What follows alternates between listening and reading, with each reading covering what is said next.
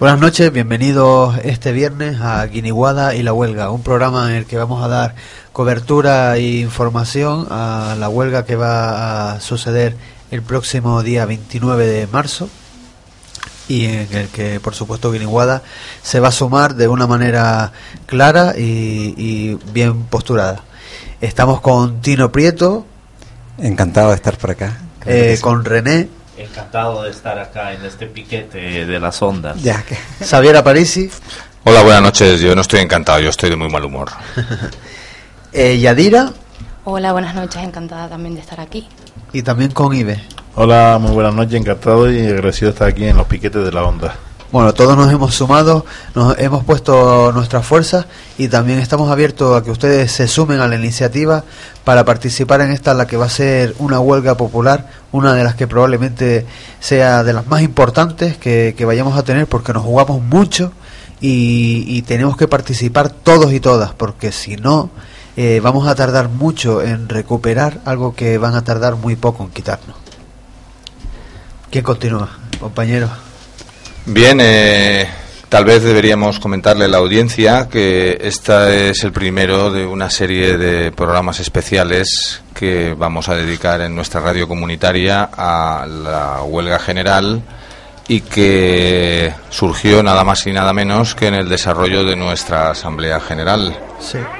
Eh, allí rápidamente emergió el tema de la situación en la que nos encontramos, la más que probable convocatoria de huelga que luego se ha confirmado y, surgió rápidamente el entusiasmo de parte de los allí asistentes por involucrarnos en una serie de programas que Pablo nos va a explicar que, cuál es la programación que tenemos. Bueno, empezamos con el programa de hoy que estamos realizando ahora mismo, que es eh, un informativo. Todo va a constar de, de dos informativos eh, semanales, que serán hoy el del día 16, viernes, y el próximo viernes 23 de 11 a 12 de la noche.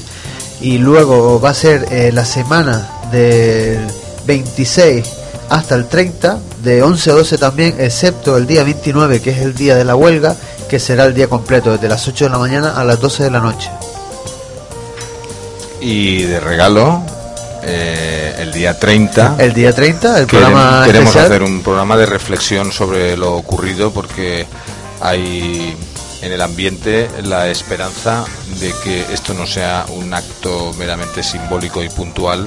Y habrá que comenzar a preparar la siguiente huelga. sí, sí, Eh, yo estaría casi seguro. Bueno, yo quería matizar una cosa que dijiste antes. Tardaremos mucho en recuperar. Yo tengo la certeza que si esto no se para, no recuperaremos nunca. No recuperaremos nunca lo que se pierda.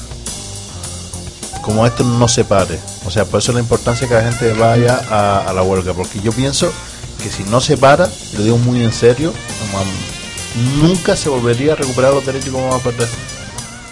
Podremos suavizarlo, podremos abrandarlo, pero nunca recuperar el, el estado del bienestar, como se ha querido llamar, aunque yo digo un estado de derecho, que en vez de ir para adelante como debería ir, mm, va a ir a, directamente a los años 50 o más atrás.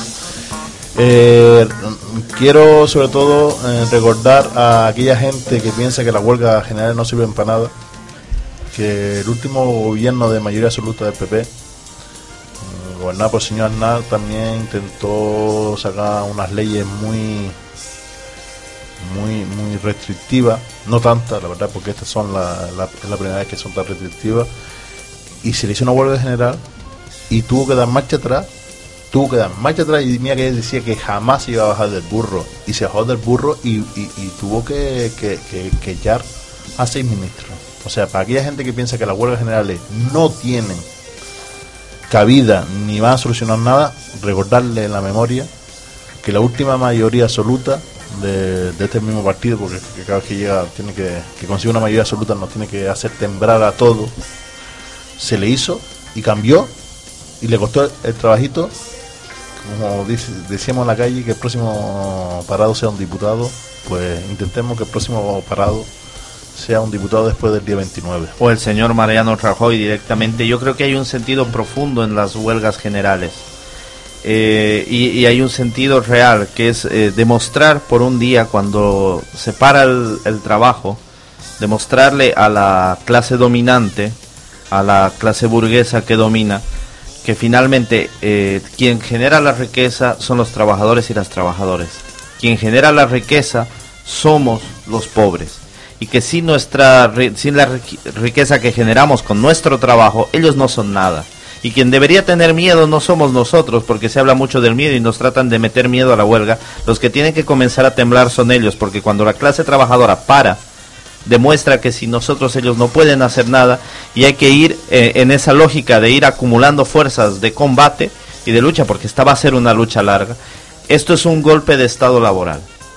Directamente es un golpe de estado laboral donde se está retirando todo lo- el marco protector a los trabajadores para ponernos a merced del empresario a su mayor y absoluto capricho. O sea, el hecho de que te pueden echar a la calle aún suponiendo que pueden no ya tener pérdidas, sino tener una disminución de ganancias o de ventas para que te puedan echar a la calle con 20 días, con menos de la mitad de lo que sería lo que te correspondería, y un máximo de 12 mensualidades.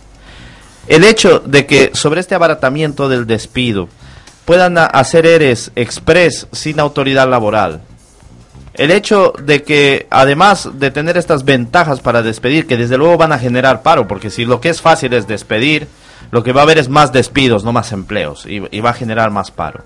Si sumamos a esto el, el golpe duro que, que significa en el mundo laboral lo que ellos llaman la flexibilización en la empresa, en el mundo del trabajo, que no es otra cosa de que el empresario tenga derecho a, por los cojones, porque es así como va a tener derecho, a modificarte la jornada laboral cuando él quiera, a modificarte el salario, te pueden bajar el salario si quieren. Te pueden mandar a trabajar, por eso ahora dicen que nos quieren mandar a todos a Laponia, si, si les da la gana. Te pueden mandar a trabajar a otro lugar porque se les ha ocurrido, por- porque los motivos que da la, la norma para cambiarte de lugar de trabajo son tan vagos y tantos que es a gusto y capricho del empresario. O sea que ellos quieren mandarnos a trabajar a Laponia, pero con salarios de Etiopía. Entonces es que el, mundo del trabajo esté dominado por el empresario y que el trabajador se tenga que amoldar a lo que quiere el empresario y realmente más que una reforma contra la crisis, para combatir la crisis y el desempleo, es una reforma para aprovechar la crisis para empoderar al empresariado en contra de los trabajadores. Y lamentablemente es algo que viene de atrás y que no se acaba acá, porque vendrá el ataque a la sanidad y a la educación pública, que se, ten- se intentarán privatizar. Vendrá también el ataque con los presupuestos a todos los derechos sociales conseguidos. Vendrán la- la- los despidos en el sector público si es que no los frenamos ahora. Ellos nos quieren llegar a un marco laboral de la Edad Media, donde seamos siervos de la, de la gleba y ellos sean el señor feudal. Y tienen el poder para hacerlo, pero más poder tenemos nosotros si somos capaces de frenar esto, salir a la calle, frenar la economía, frenar la producción y frenarlos y decirles hasta aquí y de acá adelante quien rige y quien manda es el poder de los trabajadores y las trabajadoras, el poder del pueblo. Entonces hay una necesidad de imponer esa fuerza. Una cosa que acabas de decir, ahora va a tener la palabra Tino si quiere, eh, que decías de salir a la calle y, y no consumir y tal. ¿Qué podemos hacer? Por ejemplo, ¿qué puede hacer la gente que está parada y, no puede mostrar eh, su participación en la huelga no asistiendo a su puesto de trabajo? Por ejemplo, el no consumir ese día, ¿qué más? Lo que hemos, lo que hemos planteado, de- se ha planteado de los movimientos sociales, es, es ese día, no mandar a los pibes al cole, no pedir cita en el centro de salud salvo que sea una urgencia, no tomar la guagua, no comprar nada en los centros comerciales, no sacar dinero del banco, demostrarles también que por ese otro lado hay huelga, por eso es una huelga general popular. Además de parar el mundo del trabajo, que eso hay, hay capacidad de los sindicatos para, para movilizar esto por su representación, porque además es histórico que todos los sindicatos estemos en este fregado juntos. Por otro lado, la ciudadanía, los parados, ese 30% de parados que en Canarias, que es escandaloso y es vergonzoso que nos hayan llevado a esta situación, pues pueden parar también así. Y es- eso le da un carácter ciudadano popular a la huelga de- del pueblo, también parando la economía. Y si paramos Canarias ese día, pues vamos a ver cómo reaccionan y, y realmente a ver que comiencen a tener miedo los dueños del dinero. Sonaba también una iniciativa de, de bajar las palancas de casa, ¿no? O sea, en unas ciertas horas. De 12 a 2 de la tarde, ¿no? Sí, efectivamente. En esos juegos de avalorios que se monta el sistema para decidir cuánta gente participa en manifestaciones o cuánta gente va o no va a la huelga y cuánto resulta que lo hacen por convicción y cuánto es porque se ven obligados por la propia dinámica de la huelga.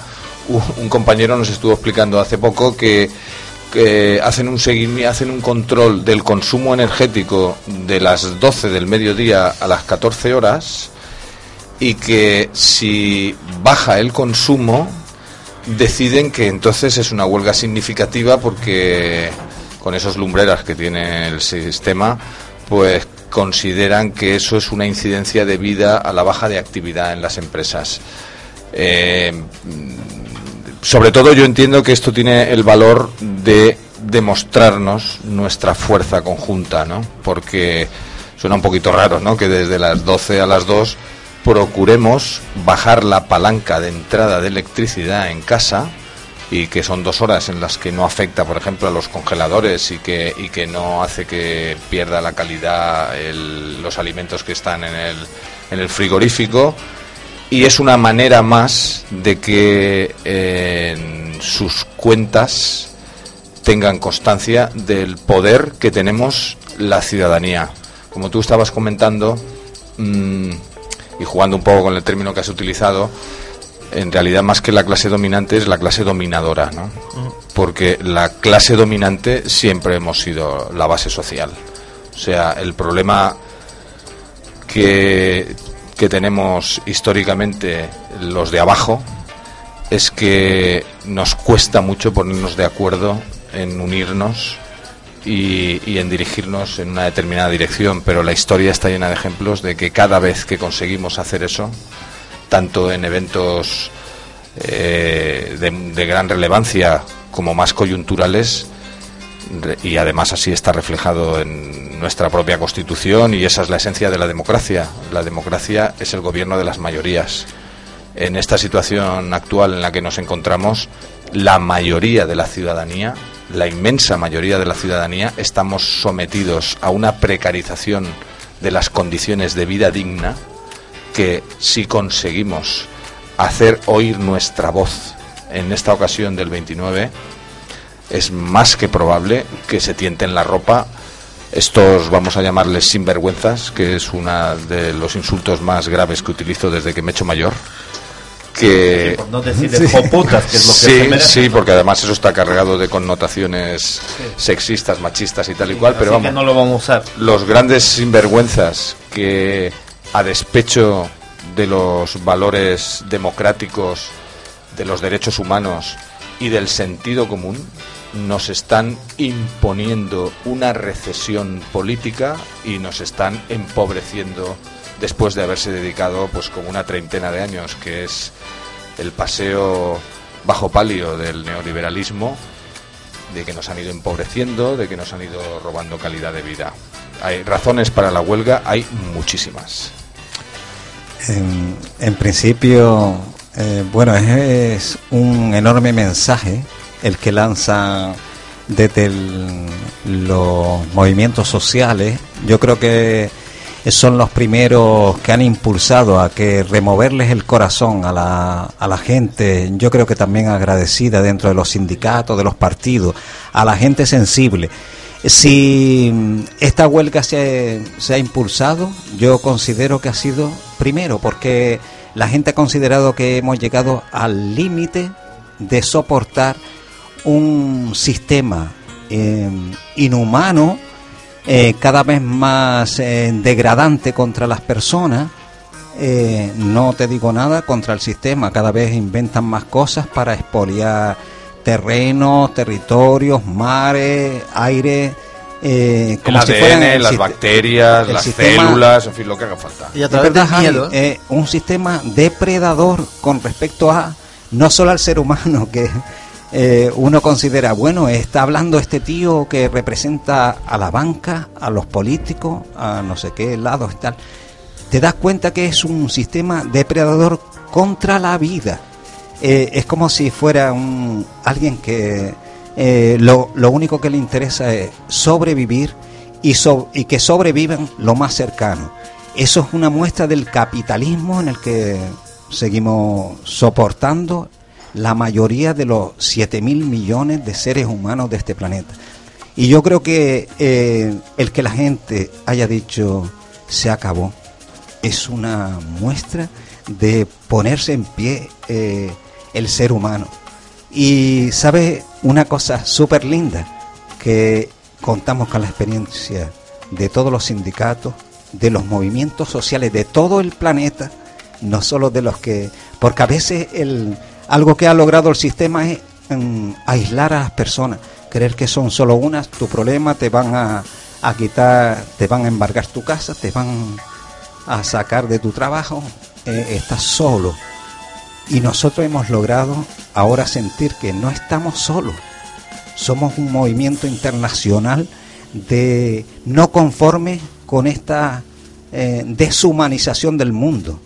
Y hemos logrado unir a comunistas, anarquistas, humanistas, eh, alternativos, gente que en, todos los lugares del mundo están luchando en su lugar cercano, en su comarca, en su pueblito, en su trabajo, por decir, mira, eh, no me gusta lo que estás haciendo, estoy, eh, no estoy conforme con cómo me tratas en mi trabajo, no estoy conforme con cómo me tratas en mi lugar donde vivo, eh, necesito que esta norma internacional que se llama Declaración Universal de los Derechos Humanos, una vez eh, se represente en la vida. Y eso es lo que intentamos lograr con esta huelga del, del 29 de marzo. Que la gente se ponga en pie y empiece a caminar junto con todos sus hermanos y hermanas de todo el planeta. Porque estamos reivindicándola desde aquí, pero en realidad estamos hablando también para Chile, para Argentina, para Etiopía, para, para la India y también para, claro, para nuestros hermanos ahora del Estado español, que tenemos un gobierno insoportable que desde que llegó empezó a mostrar su dictadura y heredero de la dictadura que nos logró sacar, nuestros abuelos nos lograron sacar de ella. Si nosotros damos un paso atrás en esta historia, estamos, vamos, olvidando lo que hicieron nuestros abuelos y nuestros padres en todo su esfuerzo.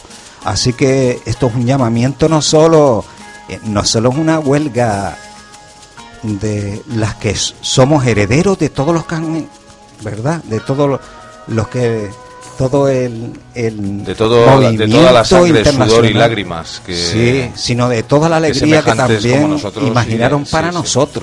Así que esto es un llamamiento internacional. Esto es el necesitamos el apoyo de la mundialización hoy y para que mañana también ha- hagamos una huelga en Chile, en Argentina y que les apoyemos porque y en bueno, esto es un llamamiento por lo humano también. desde luego. Eh, Yadira, Yo mm, hacer el llamamiento también a lo que son todos los jóvenes, todos los desempleados que están hoy sin un puesto de trabajo, porque también la huelga es para ellos, puesto que les afecta tanto porque ya no porque no tengan un puesto de trabajo, sino porque se verán obligados a hacer servicio mm, para la sociedad, que es un puesto de trabajo sin remuneración. Nos están castigando por no tener un puesto de trabajo. Y eso hay que reivindicarlo también, porque nos están penalizando a cada uno de nosotros por no tener un trabajo, porque ellos mismos están destruyendo ese trabajo que, que nosotros vamos a tener que pagar. Y a, y a los jóvenes porque es nuestro futuro al fin y al cabo.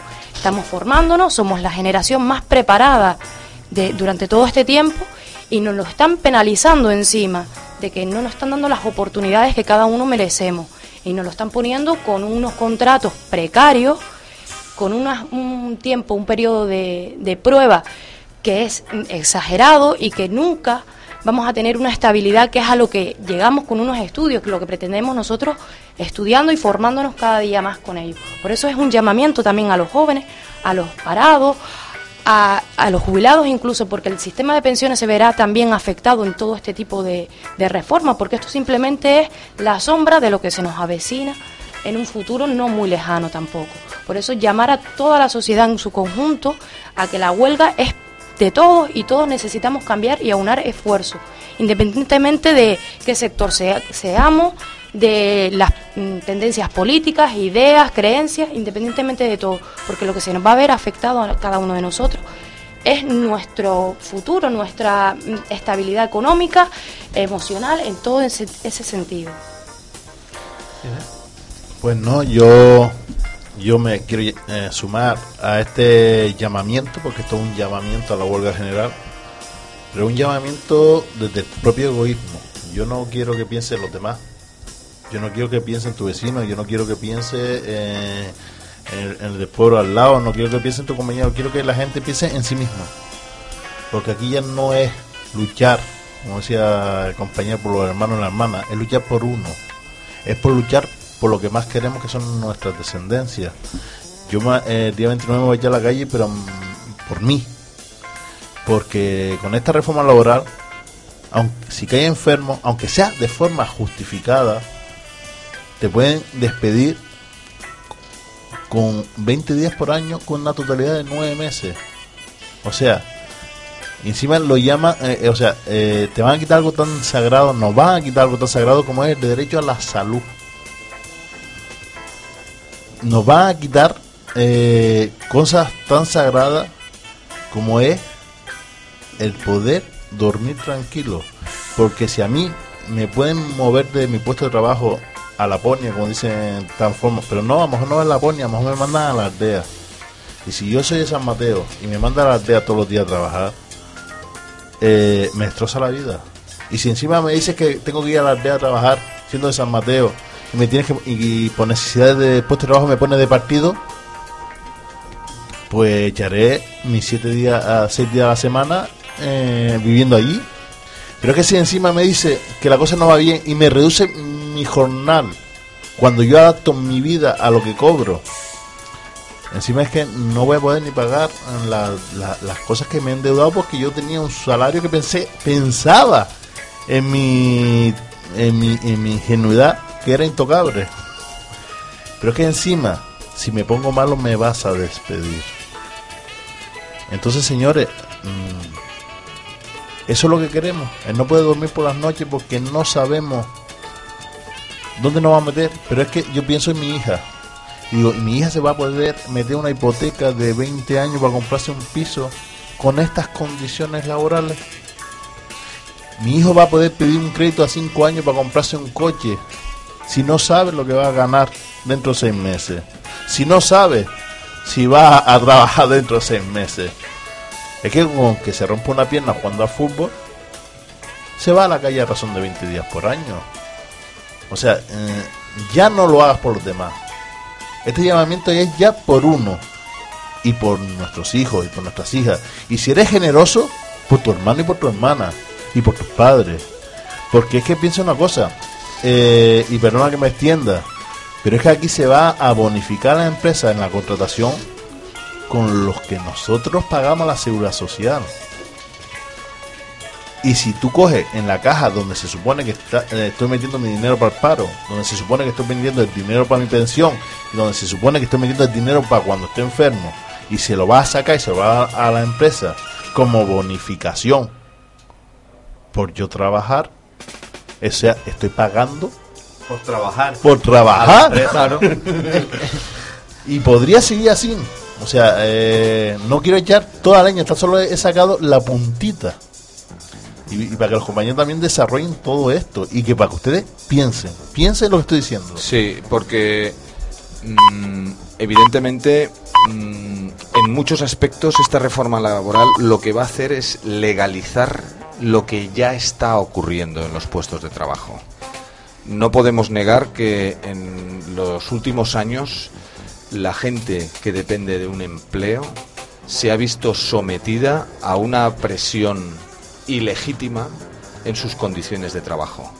Y esta reforma laboral, que más que una reforma es un echar a tierra el edificio de los derechos laborales, lo que viene es en muchos aspectos a hacer legal lo que ahora se está realizando por vía del poder de coacción que están teniendo eh, los empresarios en esta posición tan absurda en la que mm, se han ido llevando las cosas, ¿no? Porque el protagonista de todo lo que ocurre en nuestras comunidades es la propia sociedad. Y en los últimos años nos han estado vendiendo la moto de que, de que son las empresas las que crean los empleos, ¿no? Son las sociedades las que crean los empleos. Las empresas son agentes de empleo, pero además las empresas que tienen ánimo de lucro, el empleo lo crean en función de su verdadero fin, que es lucrarse. Y cuando pueden sustituir empleados por máquinas, lo hacen. Y cuando pueden llevar su negocio, como están haciendo las multinacionales eh, y las empresas poderosas de cada país, a otros territorios donde las condiciones laborales son más penosas y más económicas, también lo hacen.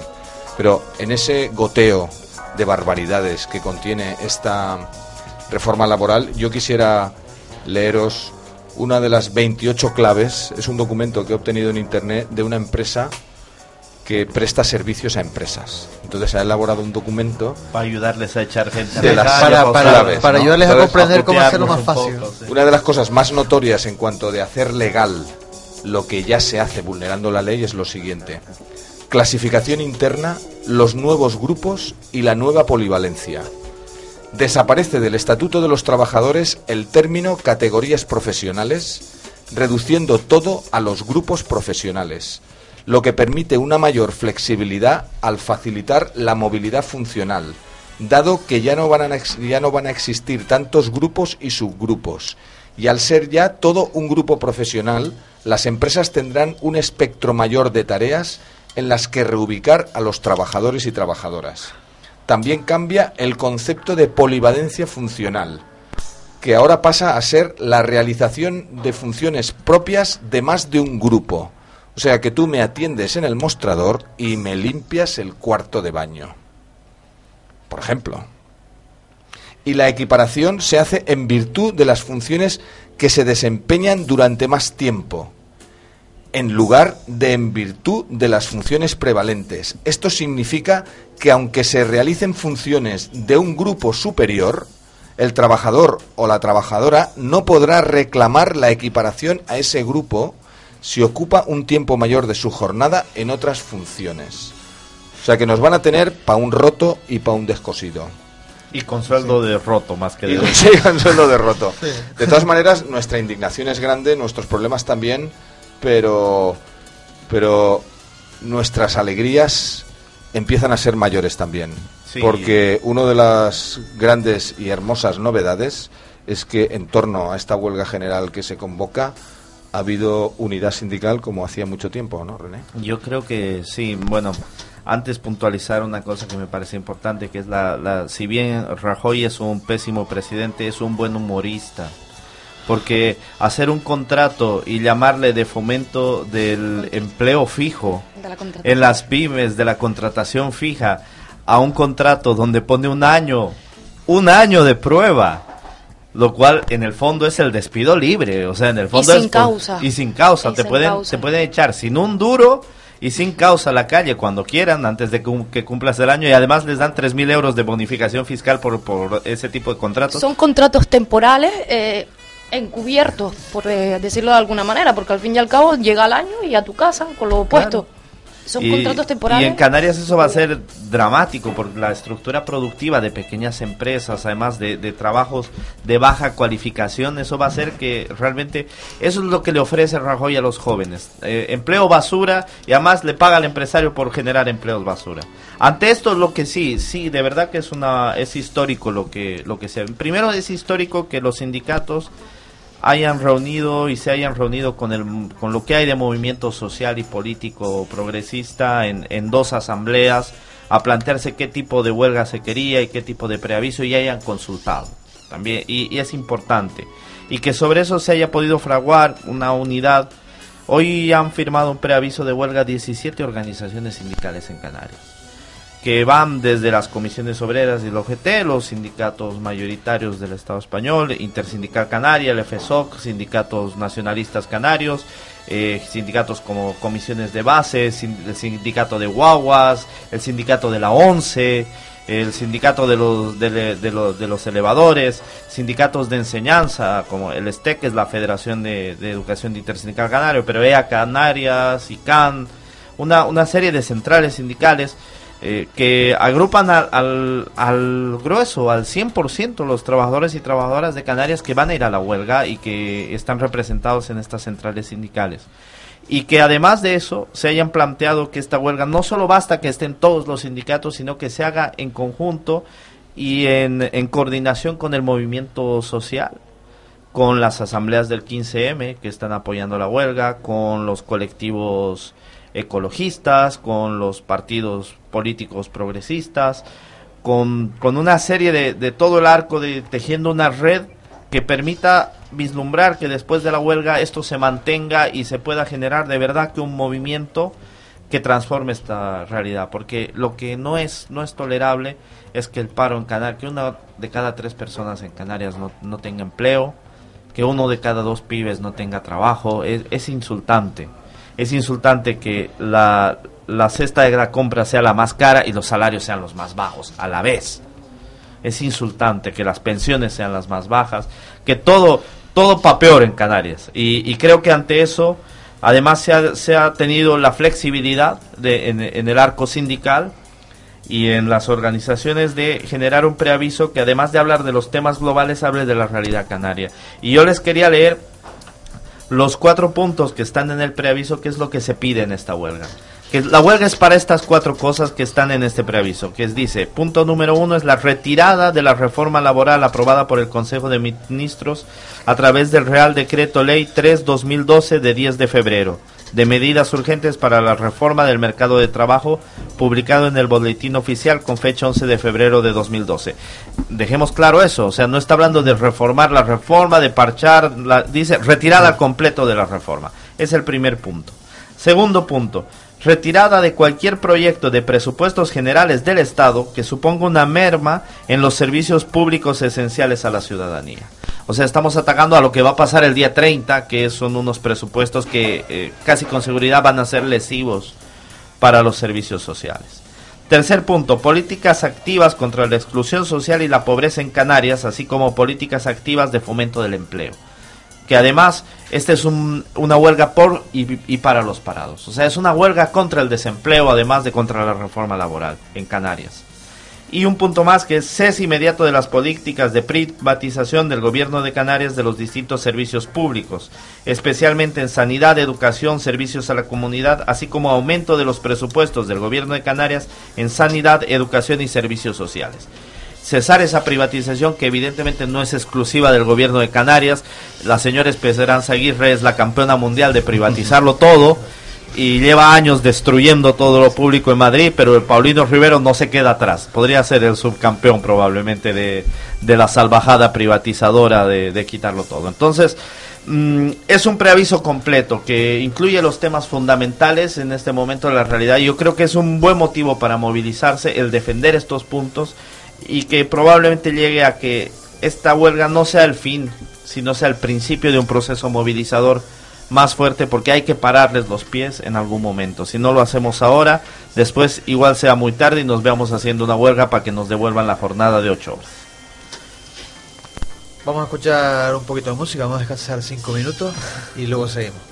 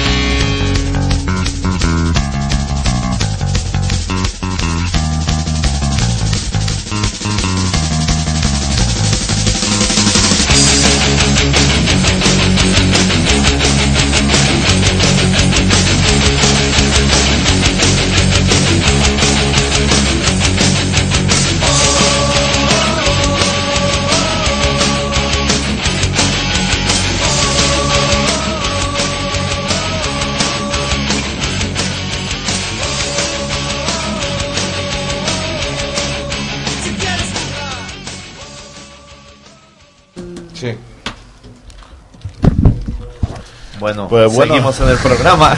Seguimos Sí, en realidad La canción se nos ha a- acabado demasiado rápido. Yadira, Eh, mm, yo comentar el, el tema de lo que es la negociación colectiva, que se abre ahora una brecha impresionante entre las desigualdades entre lo que es la empresa y la fuerza mm, no solo sindical, sino de representación legal de los trabajadores. Existe una brecha ahora que es mm, asombrosa con el descuelgue de los convenios y la el ¿cómo decirlo ahora? No me viene la palabra.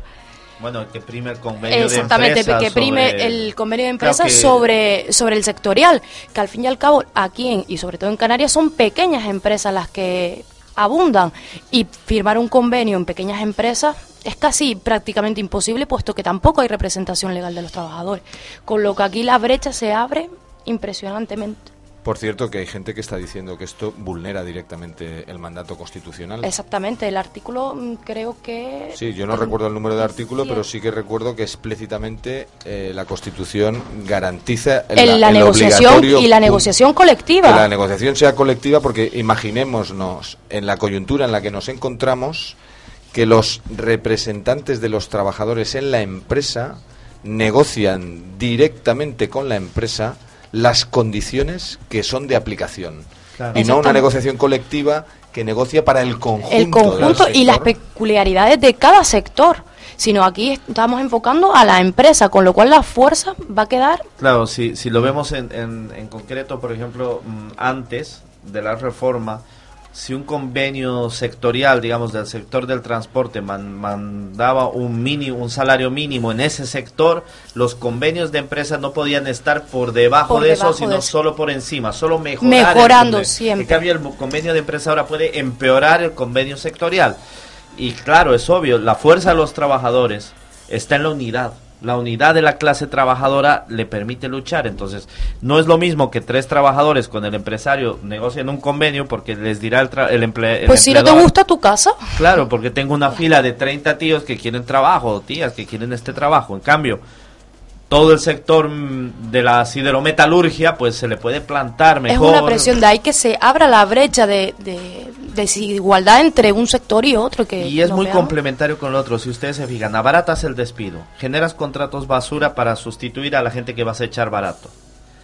Eh, después de eso, flexibilizas la relación en el trabajo, flexibilizando salarios, flexibilizando la movilidad geográfica, la movilidad funcional, flexibilizas todo. Y para evitar que los trabajadores se defiendan, pues les te cargas la negociación colectiva. Entonces te de- dejas indefenso al trabajador, ¿no? Eh, en el documento este que os he comentado, que no tiene precio, lo describe así. La reforma mantiene la prioridad aplicativa del convenio de empresa respecto al sectorial estatal, autonómico o inferior en determinadas materias, pero al eliminar la posibilidad de que el convenio estatal o autonómico establezca otra regla en caso de concurrencia entre convenios, lo que se consigue en la práctica es que siempre prevalezca el convenio de empresa, es decir, lo que han pactado la empresa y los representantes. Qué que anteriormente eran las condiciones más beneficiosas, que ya ahí nos están dando un palo fino. Sí, y además mm, yo voy a una, a una cosa. Según nos vamos informando más a fondo de lo que tiene esta reforma, cada vez mm, verás que va atentando cada vez más a quien más desprotegido hasta ahora, que es el trabajador, porque mira, el capitalista tiene su empresa y si no monta una aquí, se va a Tailandia y monta otra. O si y un- va usando o a la si gente un trabajador no le funciona, pues Sí, lo que han ido haciendo hasta ahora. Eh, Una cosa que decía René, de muchas veces el, y lo que cada cual cuando ha tenido trabajo eh, o lo haya perdido hace poco, verá que muchas veces el trabajador recurría a eso, hay 30 en la cola. Esta reforma también va hacia los 30 que están en la cola. Esto no es un, un atentado solo a los trabajadores, va sobre el futuro del que quiera trabajar, porque lo que te van a meter en- es en una cadena de sufrimiento.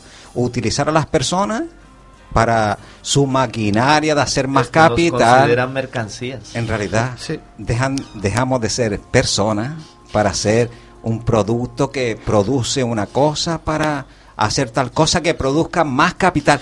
En el fondo es convertir a- al ser humano en un objeto que se llama dinero. Esto es una revolución, esta huelga es para reivindicar en, eh, la Primero las persona, personas, primero la persona por encima de todo, el colectivo y sus reivindicaciones como un trabajo digno, como derecho, no como algo que nos han dado los capitalistas, no. Ellos existen porque antes existió una mano super noble por reivindicar la tierra, eh, la experiencia, la ciencia, todo. Y se, esa, esa nobleza del ser humano se les ha legado a un, a un, a un ser humano que ha dejado de serlo. Se ha vuelto en un capitalista depredador. Ahora nos trata eh, como animales y como cosas. Es que Se trata de doblar la historia. nos están conduciendo a lo más básico total, o sea, producir, consumir. Producir, consumir. No salgas de ahí. Si no servimos para producir, viene otro.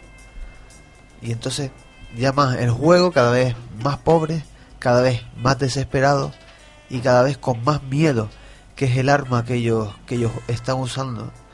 Miedo a, caer en el paro, miedo a protestar porque hay 30 detrás y usan ese miedo para, para colocarnos con palancas todas estas leyes que nos están intentando meter por detrás.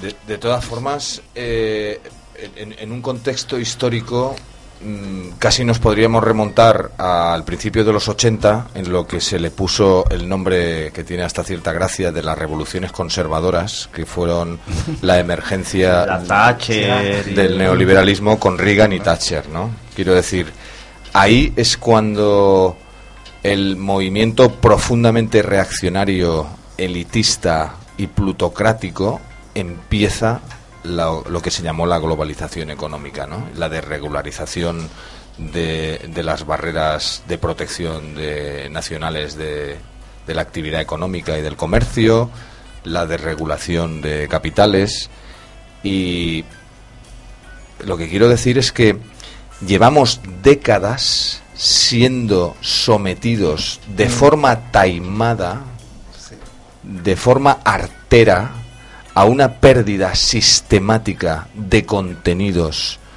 de la democracia imperfecta, pero con las propias herramientas para ir perfeccionándola. Y en cuanto al trabajo que los que tenemos ya canas recordamos que de lo que se hacia, lo que se iba era a reducir el tiempo del trabajo porque de lo que se trata es que se aproveche socialmente el aumento de productividad que nos ha traído la tecnología. Entonces, lo que han visto los capitalistas es que en el momento en que la gente tiene la tripa llena, puede empezar a pensar. Y lo que sabemos de sobra, tú hacías antes alusión a las nuevas generaciones, que en, en un golpe de, de 30 años se ha pasado de haber un montón de gente que no sabe ni siquiera leer y escribir con fluidez a que haya infinidad de personas que somos de la base social, que tenemos habilidades y conocimientos para gestionar nuestros intereses personales y colectivos, todo esto conspira ante un sistema que es como mínimo parasitario y además, como recordabas tú, depredador y biocida, ¿no? O sea, las élites de poder están tan enfermas de ese poder que no se paran ni en el necesario respeto a los ecosistemas, porque estamos abocados a un colapso medioambiental y de eso no se habla en ningún sitio. Y estamos padeciendo una pérdida de biodiversidad, una contaminación de los recursos naturales enorme, que lo, de lo que deberíamos estar hablando aquí es de el decrecimiento y de la economía del cuidado. Y lo que estamos hablando es si podemos no perder derechos que ya están obsoletos. ¿Para cuándo jornadas laborales mucho más cortas? ¿Para cuándo la economía al servicio de la sociedad? O sea que en estos programas que vamos a desarrollar vamos a buscar el momento también para hacer reflexiones de fondo, porque eh, ellos nos manipulan hasta en los términos de lo que nos permitimos imaginar y de los que mm, podemos hablar. Claro, so- son, son expertos en eso. o sea. Estamos como en un tiempo de, de acción y reacción, pero eh, es, algo que lo que has dicho tú, Xavi, también. Eh, imaginar más allá de este tiempo. Y algo súper importante de lo que yo creo que ha nombrado René, esa unidad que se ha logrado ahora mismo. Yo creo que es más importante, no solo, yo creo que van a pasar de 100 o ciento y pico colectivos, la inmensa mayoría de los colectivos que existen en Canarias, bueno, en este caso la, pero vamos a invitar lo que está sucediendo en Tenerife también, la unidad de la colectividad no de los que representan a un determinado sector del capitalismo en nuestras islas, que son depredadores, antihumanos, de todo, sino cómo aunamos. Bueno, yo en este llamado a la huelga general del día 29 quiero dar, seguir dando razones y dando razones de, de algo tan sencillo como es algo que para mí es lo más grave de esta reforma y, que quiero explicar. Eh, eh, en esta en, la ley la ley laboral que, sale siempre se ha visto como el trabajador la parte débil y por eso la carga de culpa la carga de culpa siempre la tenía la empresa y la que tenía que justificar tu despido con motivo era la empresa con esta reforma de forma asombrosa la carga de culpa cae sobre el trabajador y el despido ya se da desde el momento que se da como objetivo y el trabajador es el que va a tener que demostrar su inocencia. Es algo tan violento como que la policía te pudiera detener, detener en cualquier momento por la calle y decir, tú eres un asesino. Y tú tener que demostrar que no lo eres. No que la policía de demostrar que tú has matado, sino tú demostrar que no has matado, que no has robado. Por eso se le está aplicando al trabajador. Al trabajador se le va a despedir y va a decir, no, no, perdone, yo soy un trabajador cualificado, cumplo mis horas, soy alto, soy inteligente, soy guapo, soy todo, no, no tiene motivo, o sea, yo voy a tener que mostrar que se me ha despedido de forma injusta. En vez de, de empezar a demostrar que me ha despedido con motivo, yo voy a tener que mostrar que me ha despedido sin motivo. Eso, si lo lleváramos a la calle, es demostrar, o sea, que te detuviera en cualquier momento y tú tienes que demostrar que no has robado. Y si no lo puedes demostrar, se va a la cárcel. Pues esto es lo que está haciendo esta reforma laboral, echar la carga de culpa hacia nosotros. Porque si ustedes se fijan, esta es una crisis generada por el capital, generada por los grandes capitalistas, los especuladores financieros, y nos la hacen pagar a nosotros, a los trabajadores. Entonces, nos tienen que culpar de la crisis para que la paguemos. Sí, pero fíjate que no, no echan la culpa, mm, o sea, si, si nos despiden por nuestra culpa. Si cae enfermo, es tu culpa. Si estás en el paro, es, tu, culpa. Que de hecho tienes que hacer servicio a la comunidad y no sé qué. Y si trabaja, y si trabaja, da gracias y paga por ello.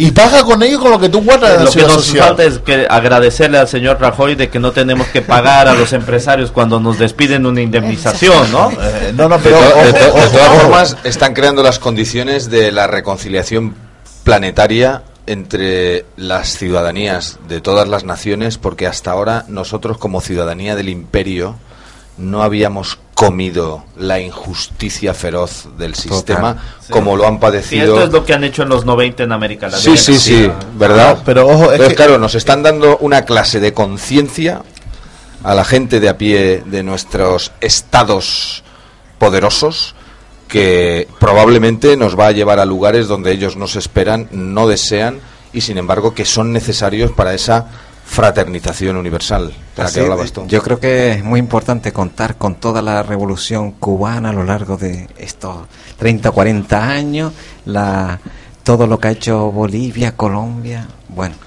ahí eh, tenemos una experiencia. Todas las tradiciones. Bueno, ya estamos acabando. Xavi, ¿vas a leer algo? Sí, vamos a terminar y tenemos que recordar cuáles son las próximas convocatorias, que hay una el 23. A ver, eh, el 23 tenemos una asamblea de delegados y delegadas sindicales donde se va a ver claramente la unidad sindical, porque van a estar delegados y delegadas de todos los sindicatos juntos en la, en la universidad, reunidos eh, en asamblea. El 24 tenemos una manifestación muy importante a la que todos los canarios y canarias y los que vivimos en Canarias tenemos que estar diciéndole no a las prospecciones petrolíferas que han aprobado ahora y que lo único que buscan es saquear, seguir saqueando esta tierra, depredar el medio ambiente para entregarle los recursos de Canarias a la Repsol, que también hay que decirle que no el 24 ahí. El 25 hay una asamblea popular en el Parque San Telmo de los movimientos sociales y sindicales.